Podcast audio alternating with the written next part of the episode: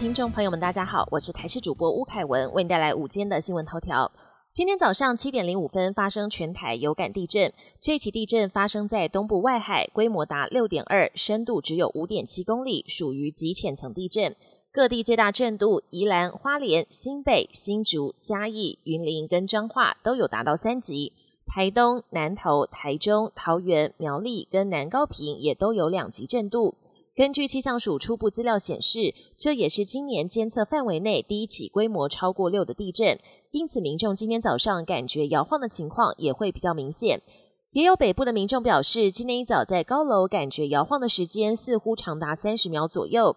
气象署则提醒，在五天内要留意规模五点五至规模六的余震。肺癌已经连续十九年蝉联癌症死因之首，有超过六成患者确诊时已经是晚期。有中研院院士就呼吁政府成立国家型肺癌办公室，来加大防治力道。他指出，健保给付晚期患者使用新药，其实速度过慢，应该加速与国际标准治疗接轨。希望能设定并达成几大目标，包含二零三零年前肺癌早期筛检人数、整体五年存活率、第四期存活率均倍增。环境部为了落实减速减费，要求十四类场所禁用塑胶袋。但根据环保团体的调查，其实传统市场、小吃摊贩、早餐店还有餐厅才是提供购物用塑胶袋的主要来源。建议也要同步还有禁用。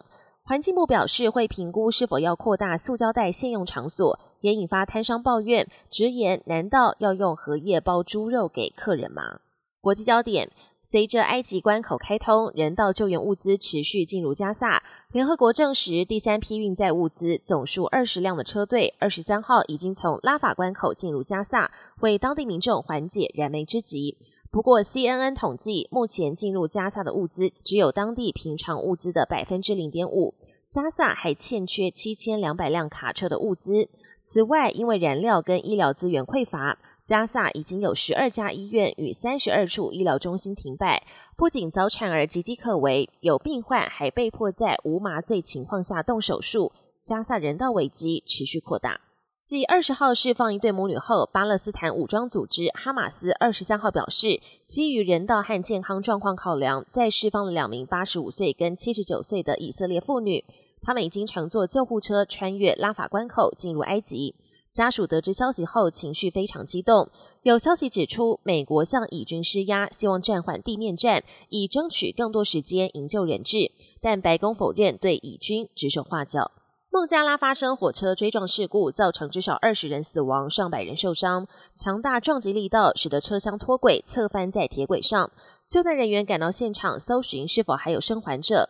事发在当地时间二十三号下午三点半左右。孟加拉首都达卡东北方约六十公里拜拉布地区，一列货运火车从后方追撞一列满载乘客的火车，导致客运火车三节车厢脱轨，许多乘客被卡在扭曲变形的车厢中。